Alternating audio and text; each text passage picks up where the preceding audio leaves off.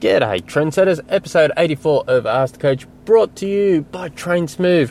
My name is Tim Egg, and as always, you can shoot me through an email at tim at trainsmooth.com with any of your questions. So, today's episode, I, I do apologise, I didn't get out yesterday's episode. Time is just killing me this week. It, and today, I'm in my car at the moment talking into my telephone so I can get this episode out.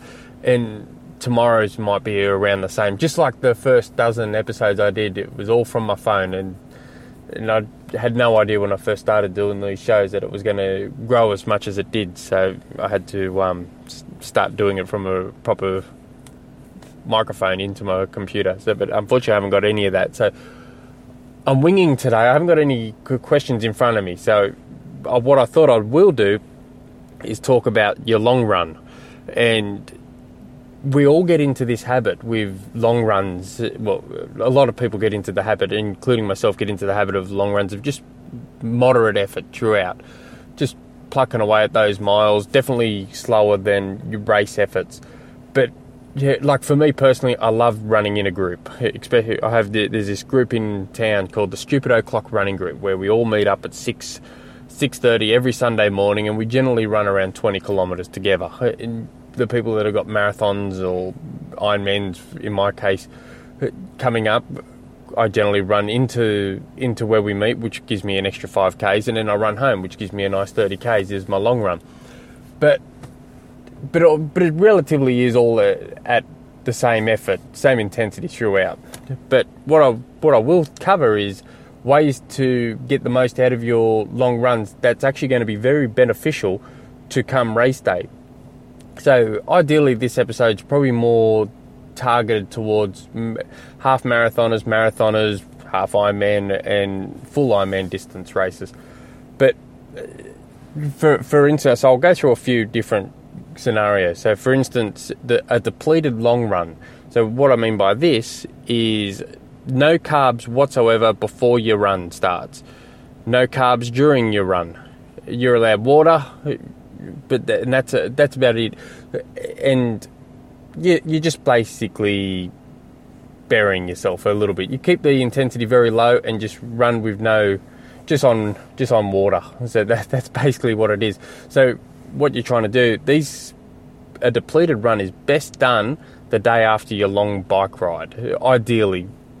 So what you're trying to replicate is that feeling that you're going to experience on race day is you get that back part of the marathon or the back half of the you uh, know last six six miles to go if, if you're 70.3 or so.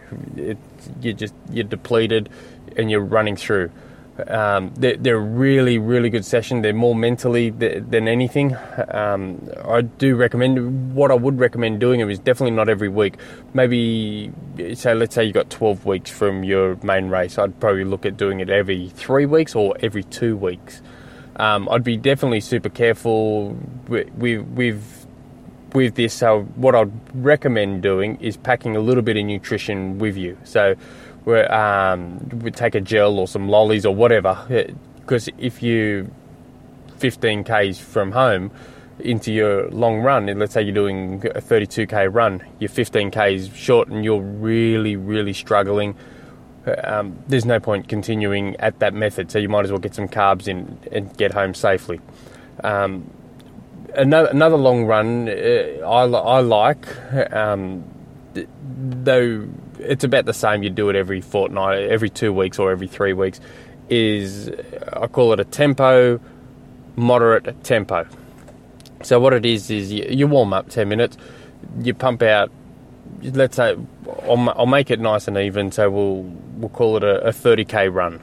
So you, you warm up and then you might do 5Ks at a, at a medium effort.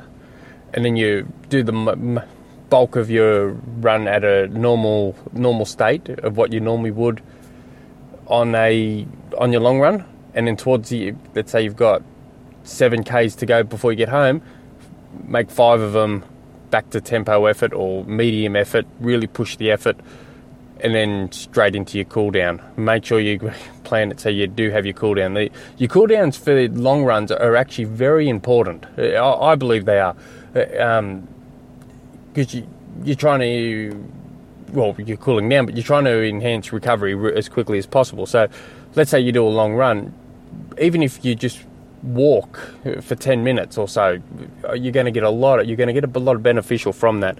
Um, another one is one one mile one mile efforts. So what I mean by one mile efforts is it's not just pumping out one miles and have a rest in between.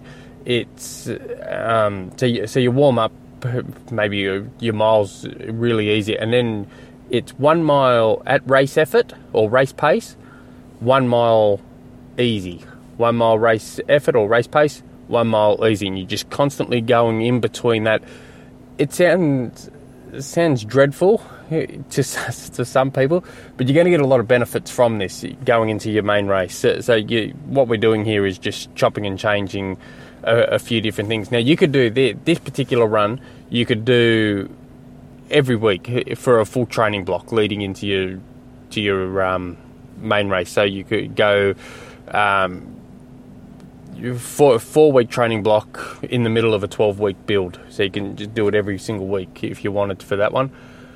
Um, and then also, and if you've got something planned, um, so you want to do a two hour run, an hour and 20 minutes of it's easy, then you might do 30 minutes at a very good effort, medium effort, and then 10 minutes easy for your cool down. Um, let's say you get to that re- ready to do the efforts and you're not feeling good, you, you try, definitely try and see how you go. But if need be, back it off, start walking 30 seconds every 10 minutes or every five minutes or whatever it is just to get you, still get the miles in. So, um, so I thought I'd just pass that little bit of um, thing just to help help change some things around with your long runs. So until tomorrow's episode, hooroo. And if you, of course, if you guys have any training questions, shoot me through an email, tim at trainsmooth.com. See you later.